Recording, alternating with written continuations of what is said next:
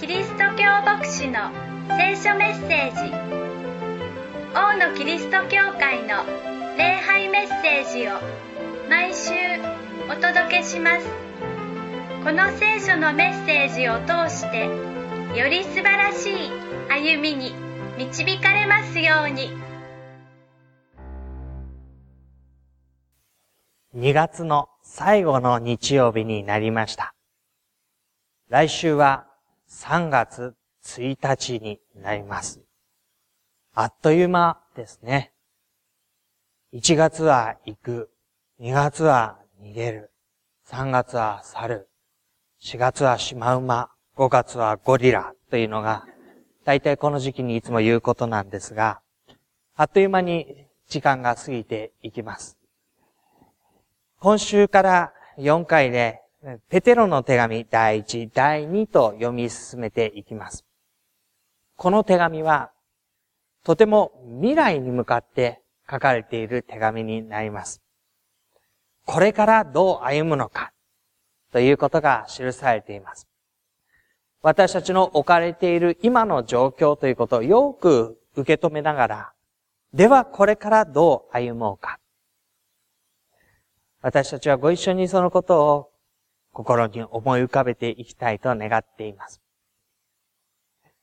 今日もご一緒に礼拝することができて心から感謝をしています。初めての方、久しぶりに集われた方、本当に嬉しく感謝をしています。終わりましたらホールのところにいますので遠慮なく声をかけてください。また、この場だけでなく、親子室、インターネットを通して、それぞれのところで礼拝をご一緒している方々があります。その一人一人の上にも神様の祝福が届くようにと願うものです。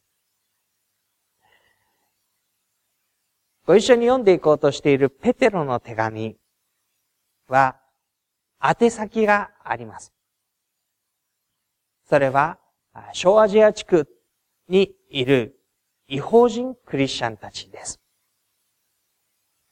彼らは、パウロがアンテオケの教会から使わされて、そこらを行きま、行き巡って、イエス・キリストのことを伝えた時に、初めて福音を聞きました。今までユダヤ教のバックグラウンドもなければ、違法人社会でギリシャの文化の中で生活をしてきました。そんな彼らがイエス・キリストのことを聞いたときに、ああ、そうなのか、と心を打たれ、その歩みに入っていきます。その中で、彼らは今苦しみにあっている、悲しまなければならないのだと言うんです。どうしてでしょうか？それは彼らが一代目のクリスチャンであることに大きく由来していました。私たちもそこに馴染みがあると思います。家族の中でたった一人のクリスチャンである。友人たちにクリスチャンの仲間はいない。職場ではっきりと私はクリスチャンだと言っているのは私ぐらいのもの。そんな中で周りの人からなんとなく冷たくされたり、あるいは面と向かって非難されたり、家族からそんな信仰はやめてしまえ言われたり、またそれでもクリスチャンなのかというふうに言われたり。この一代目のクリスチャンたちは、自分たちが信仰を持ったゆえの身近な人々から理解されないという反対、迫害、困難に直面していました。その中にあって、ペテロはじゃあ彼らのために何が言えるだろうかと手紙を書き送ったわけです。この身近な人からの反対、迫害というのは一体どうして起こってくるのでしょうか？理解できることだと思うんです。一つは、昨日まで一緒にいた仲間だったと思った人が、いきなり私は違う歩みをしますと言われると、何か裏切られたような感じがします。仲間を失ってしまったような感じがします。あるいは違う人になっていくのかと残念な思いがします。置いていかれた感があります。加えて、その人が何かとてもいい歩みをしているんだと自負し、私は新しい生きる道を見つけた、今までの歩みは間違っていた、などというものであれば、今までの歩みの中に依然としてとまど、とどまるこの私にとっては、何お前そんなことをいきなり突然言ってるんだそんな、なんかお前新しい素晴らしいことなんてそんなのあるわけないじゃないか。だってお前何も変わってないし。お前、俺たちの仲間なんだから。どうしたってこう引き戻したくなるわけですよね。彼が彼女がいい歩みをしようとすればするほど、自分が何か見下げられているか、屈辱的な感じ。そんな思いを抱くことになります。ですから、その人の足を引っ張りたくなります。その行動にイチャモをつけたくなります。意地悪をしてそのことをやめさせようとします。そんなことの中で、小アジアのクリスチャンたちは歩んでいました。それに対して、ペテロは、結局何が解決になるのかと言いますと、実はその信仰を持ったゆえの苦難苦しみというのは、なおもあえて信仰を持ち続けることによって希望につながるのだと言うんです。ちょっと考えれば、信仰を持ったゆえに苦しみ迫害困難にあった場合には、一番手っ取り早い解決の方法は、信仰を捨てて元の歩みに戻ることです。そうした方が問題が少なくなります。今、いざこざが起きていることはみんな解消します。元通り平穏な生活に戻ることができるでしょう。でも、ペテロはそれは進めなかったんです。あなた方が信仰を持っているゆえに苦しみ、迫害、困難に遭う場合には、ぜひともその信仰の生ける望みに立ち続けて歩んでほしい。その向こう側にこそ、到達すべきところがあるのだから、と言うんですね。ペテロが、なぜそんなことを書き送ることができるのか。彼は、自分自身の歩みがキリストによって変えられていった張本人でした。いや、ペテロのほとんどの人物になれば、行くところ、そころで歓迎して迎えられ、御言葉を教えてくださいと言われ、ああ、素晴らしいお花を聞かせていただきました。ありがとうございました。そして、なんか問題が起こる前に次の町に行って、村に行っ、彼ほどの人物であれば問題なんか何にも直面しなかったのではないか。いいえ、違いました。彼は、イエス・キリストに従ってた時から、お前イエスの仲間だろと言われて、いや違う言ってしまった人物で。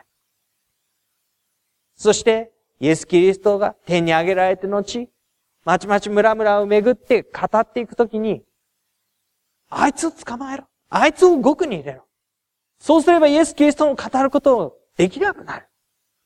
そのシンボルのような存在でしたから、獄に入れられることがあり、厳しい困難を直面することがたびたびでした。それでも彼は、元の歩みに戻って歩むなんてことはない。事実、今彼は晩年を迎えていて、ローマで最後の時を迎えようとしています。ローマで囚われの身です。もうしばらくすると、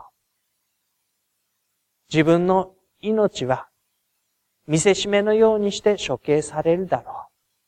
そのことをひしひしと感じながら、その危険の困難の中で、だからこの信仰を捨てれば、こんなことにはならなかったのに、あなた方はこんな間違いはしてくれるなと書き送ることはしませんでした。私はこの歩み、この苦難困難に甘んじて立つ歩み、このことにいささかの後悔もしていない。いや、むしろこのことを持ち続けているゆえの向こう側に向かった希望に向かって私は歩んでいる。あなた方にもその希望を持って歩んでほしい。そう書くんですね。私たちは信仰の歩みを歩むときに、よちよち歩きの赤ちゃんのようにして始まった歩みが、いつかやがて素晴らしい向こう側に到達していくことを思い描きます。そこには道があります。大きく分けると二つの道です。一つは、よちよち歩きでも、全然転んでも痛くない草が茂っていて、花が咲いていて、穏やかな日が照っていて、風もない。そういう道です。よちよち歩きのままで、どうにかこうにか守られて向こう側まで通りた、たどり着くことができます。もう一方の道は、歩み出すすぐそばからゴツゴツした石が岩がいっぱいあって、よちよち歩きではすぐに転んでしまうような道です。途中には川が流れています。その中をジャブジャブジャブジャブと、しっかりで足して、大地を踏みしめながら進んでいかなければいけません。あるところは切り立った崖です。危険を、そのところ、足元をしっかり見ながら進んでいくことが必要でしょう。倒れている木を乗り越えて、向こう側まで到達していきます。よちよち歩きでは到達できないんです。これを歩いていくために一歩一歩力をつけていき、体力がついていき、力、腕力が増していき、向こう側に行く頃には、立派な立派な人になって向こう側にたどり着くでしょう。私たちが信仰の歩みを思い描くと、どちらかというとこの幸せな喜びに満ちた歩みをして、どうにか向こう側までたどり着くイメージを持つのではないかと思うんです。信仰を持ったら、今の問題が解決して、こういう人間関係も良くなって、そしてよ、やることに祝福があって、守られながら穏やかに生活をすることができて向こう側まで。でも、聖書に出てくる人物たちは、ほぼ例外なく、こちら側の厳しい困難な道を歩んで向こう側にたどり着いていきます。岩がゴツゴツしていて、風が吹きつけて、でも恐れるな、しっかりしなさいと言われて、信仰のチャレンジを神様と共に歩み抜いていく中に、ああ、ここまで導かれた。こちら側の道を多くの人が通っていきます。そして小アジアの違法人クリスチャンたちもそうでした。彼らは信じたすぐそばから、家族から、仲間から反対をされ、迫害をされ、仲間外れにされ、私たちが考える以上の仲間外れということの持つ意味がそこには込められています。共同体から追い出されるような感じで生活をしなければいけない中で、なお希望を持ってそこを歩んでいく歩みです。その歩みを、今日の箇所は、私たちは、大いに喜んでいるんだって言うんですね。一章の六節のところ、そういうわけであなた方は大いに喜んでいます。今、しばらくは、様々な試練の中で悲しまなければならないのですが、それでも大いに喜んでいる。その悲しみは、先ほど言った困難、迫害、苦しみ、甘んじて立たなければならないそのところにおいてです。しかし、喜びがある。どうして？どうして？それは、キリストにある確信を持ち続けることによってなんだ。与えられてきた歩みにとどまることによってなんだ。それがまさに今の状況を身に招いてしまっているのだけれども、じゃあそれをやめて解決するのではなく、それを守り通して、向こう側まで導かれようではないかというんです。彼らはかつてどの歩みから救われてきたのでしょうか違法人たちでした。ユダヤ教のバックグラウンドがない、無知な状態だというふうに表現されます。何をすべきなのか、何が良いことなのか、何が必要なことなのか、分かっていないということです。分かっていなくても、人は、それなりに皆それぞれに自分なりの理屈で頼りになるもの、また自分を幸せにすると思うもの、それを手繰り寄せて生活をしていきます。本当にそれがいいかどうかはわからないけれども、そうだろうと思うものを集めてきて生活します。彼らは無知のゆえに、先祖たちから伝わってきた虚しい歩みに自分の身を委ねていたと言います。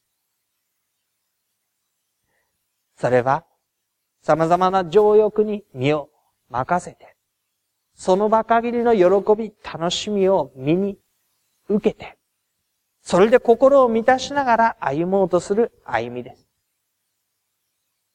みんなでパーティーを開いてご馳走を並べて、お酒を飲んで、写真を撮ってその場面を切り取れば、どんなに幸せそうな仲間と楽しそうな歩みをしていることでしょう。人はそれを見て、羨ましがるに違いありません。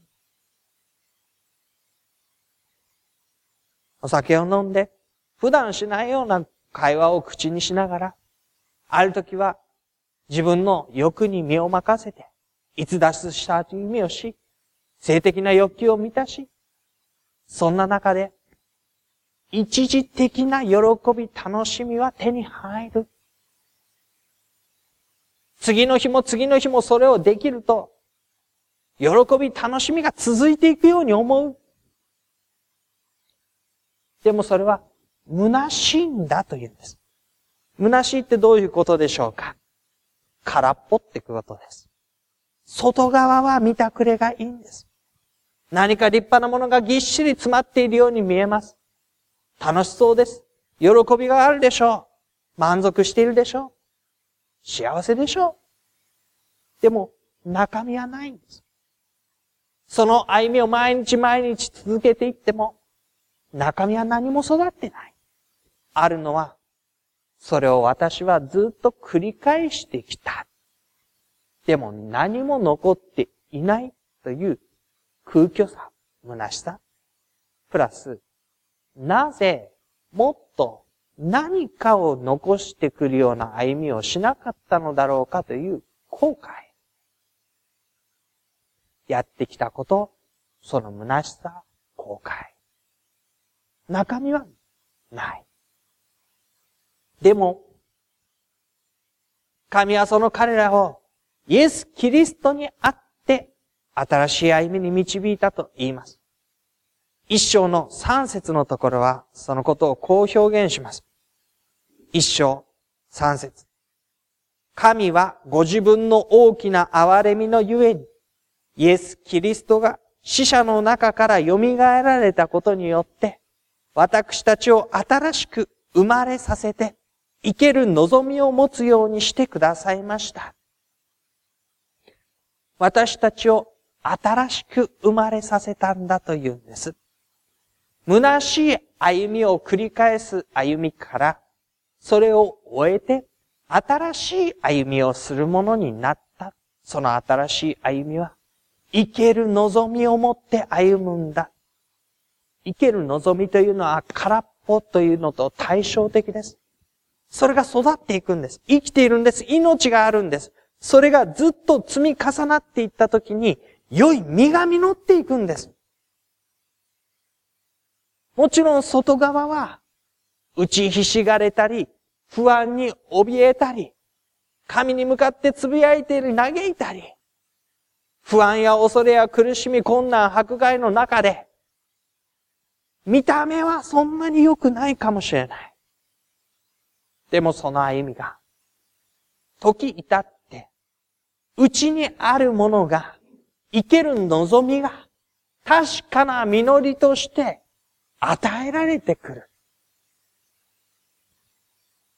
それは上辺を飾る歩みではなく、内側の人柄という言葉で後のところで表現される歩みです。外側の飾り立てる虚しさではなく、内側が養われ、生ける望みとして、やがて、実りをもたらされていく歩みです。それを知っているからこそ、このところで、しばらくの苦しみの中、悲しみの中、それでも大いに喜んでいるのだということができます。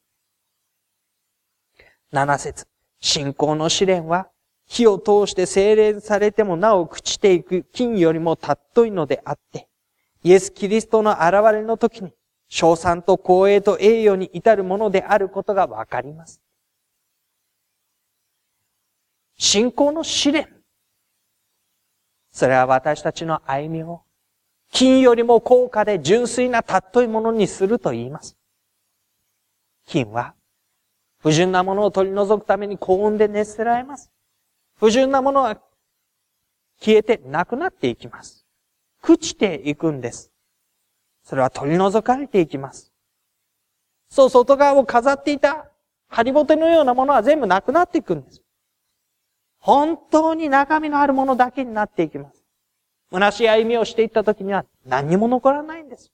中身はなかったから。でも、信仰の試練は、上辺で飾っているものを全部剥ぎ取った時に、残るべきものが残っていく。それが金を精錬していくプロセスです。それをしても金はなお朽ちていく。でも、信仰はそれよりもさらに純粋なものであり、高価なものであり、それはやがてキリストの現れの時、賞賛と光栄と栄誉に至るんだ。賞賛栄誉光栄というのは、神に向けて捧げられるものです。神に向かって使われることしかない言葉です。でもここでは、それを共にするものになることが明らかにされています。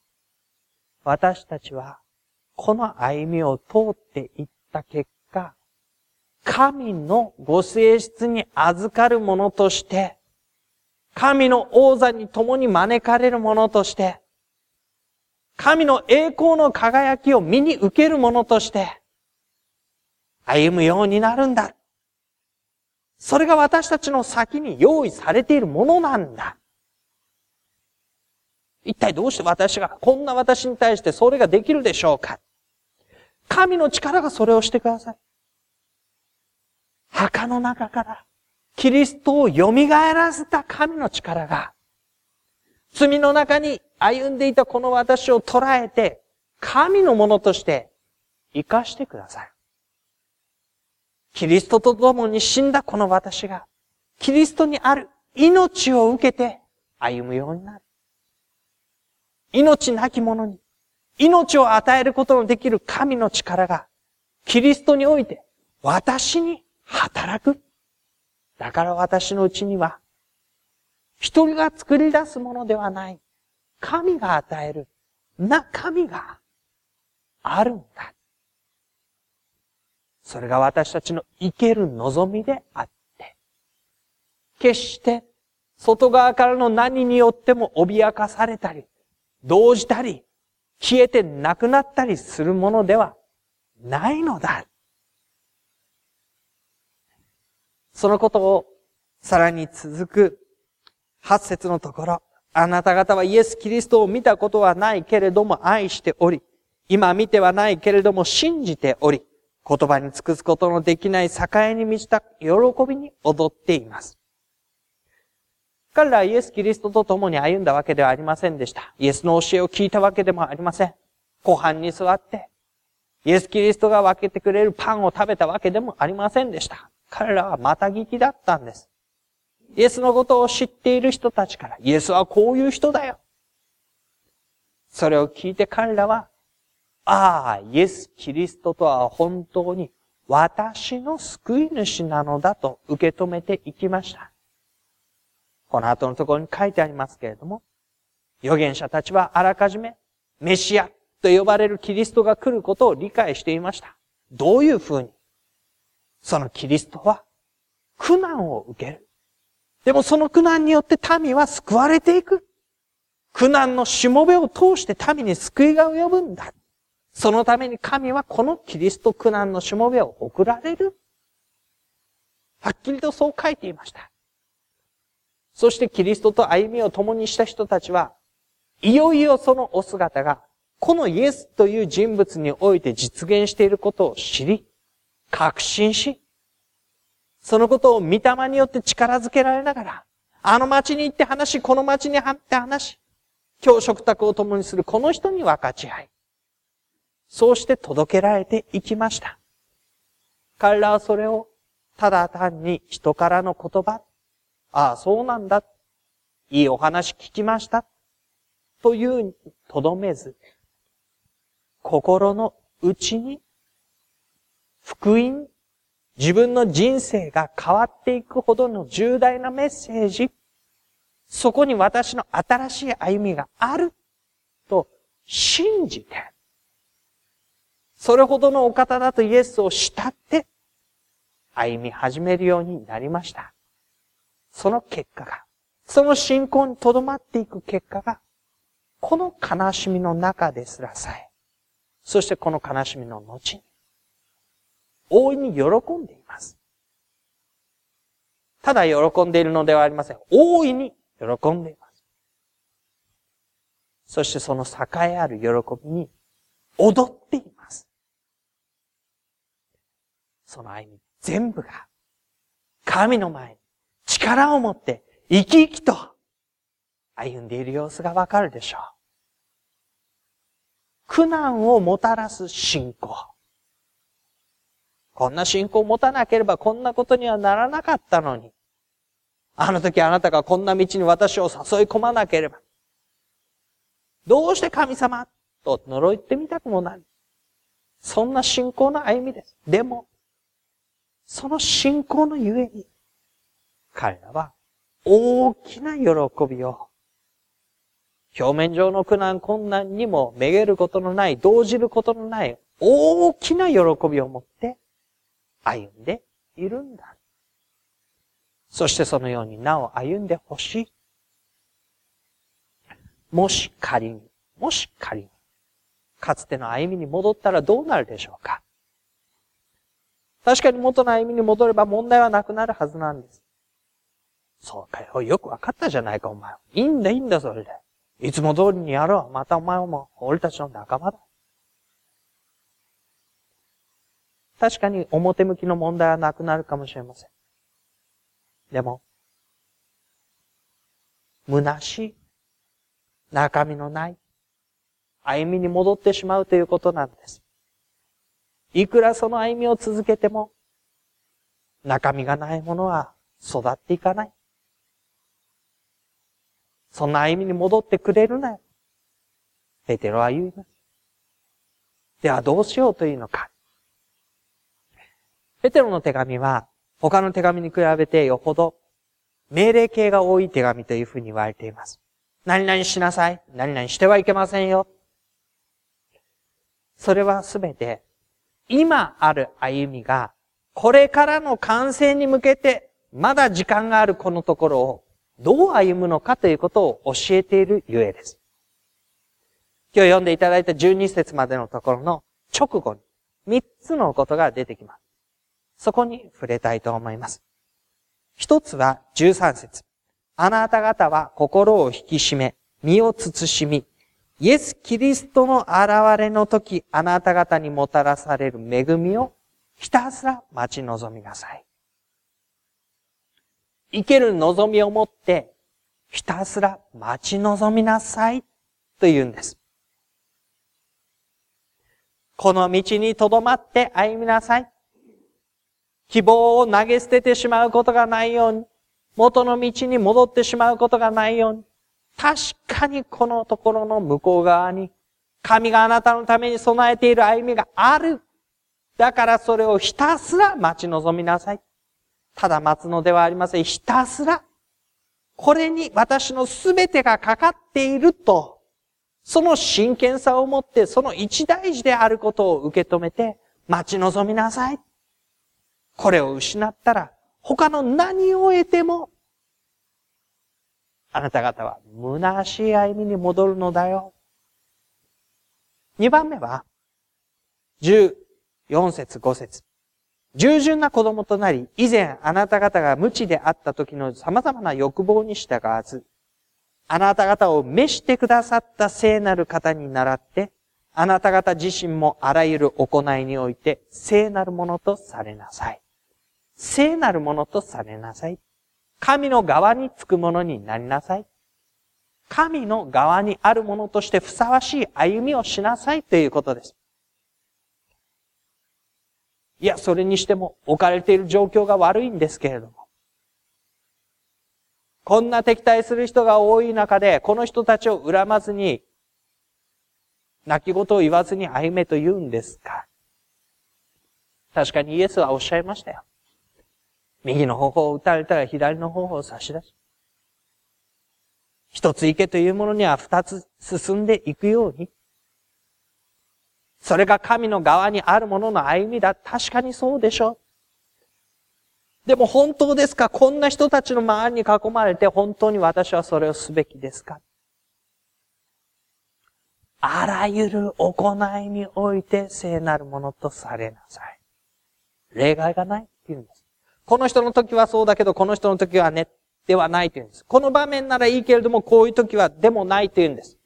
十分のいくつか、部分的に神様は私たちを聖なるものとしたいというのではなさそうです。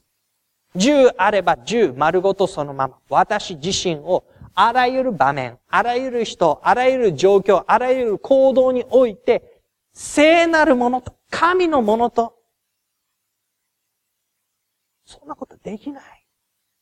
いや、あなた方を召してくださった聖なる方に倣っ、神が私を招くって言うんです。そう歩みに導くって言うんです。神がそれをできるようにしてくださるって言うんです。神が私の歩みを捉えて、責任を持って私の歩みを聖なるものにしてくださるというときに、あなた方もそれに倣って聖なるものとなりなさい。神の招きの中に、神の用意された歩みを一つずつ受け取って行動に移し、関係を築いていくことを指しています。で、三つ目です。また、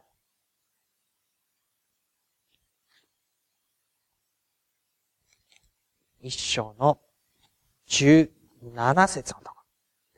また、人をそれぞれの技に従って公平に裁かれる方を父と呼んでいるのなら、あなた方が地上にしばらく留まっている間の時を恐れかしこんで過ごしなさい。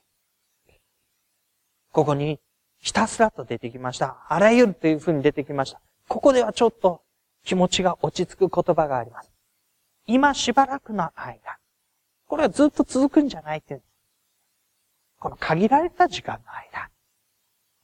でも私たちは確かに困難な中に反対する人と向かい合って、なんか針のむしろの中を歩んでいるような気持ちになって歩んでいます。でも、公平に裁かれる方がいらっしゃる。そのお方が、あなたと向かい合っているあの人のこともこの人のことも裁かれるのだ。その人に、恨みつらみを言って反撃をするのがあなたの役割ではない。その人の足らないところを拾い上げて、あなたは間違っているということが私たちの役割ではない。公平に裁かれる方がいらっしゃる。そのお方が私たちの歩みを司るのだということを知って、恐れかしこんで生活しなさい。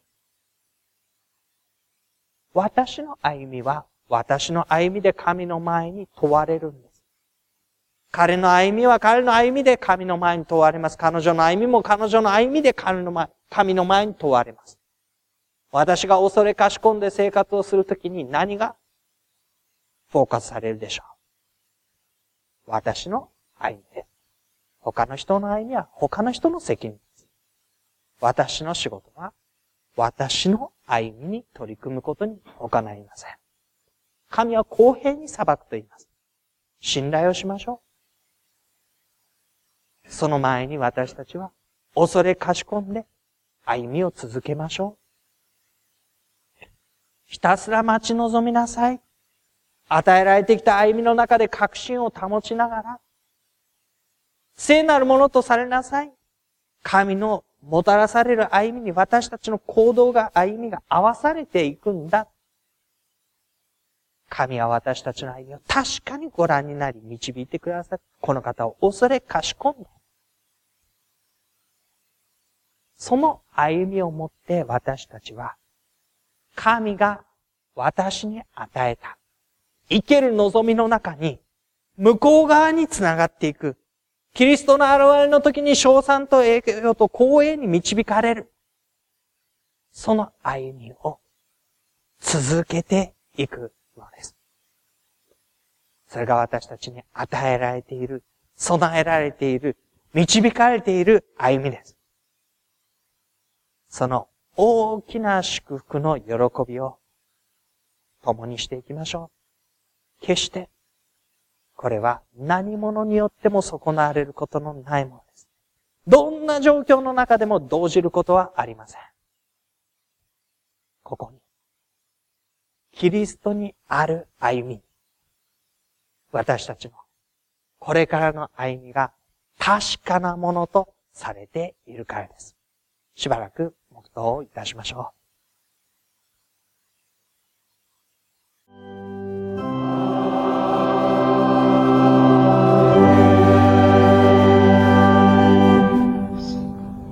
主があなたを祝福し、あなたを守られますように。主が御顔をあなたに照らし、あなたを恵まれますように。主が御顔をあなたに向け、あなたに平安を与えられますように。アーメン。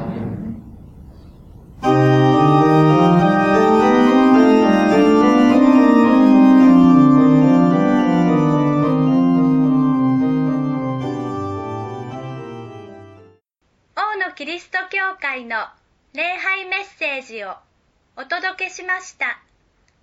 お聞きになってのご意見やご感想をお寄せくださいメールアドレスはのぶアットマークボクシドット JP nobu アットマーク bokushi ドット JP までお待ちしていますあなたの上に神様の豊かな祝福がありますように。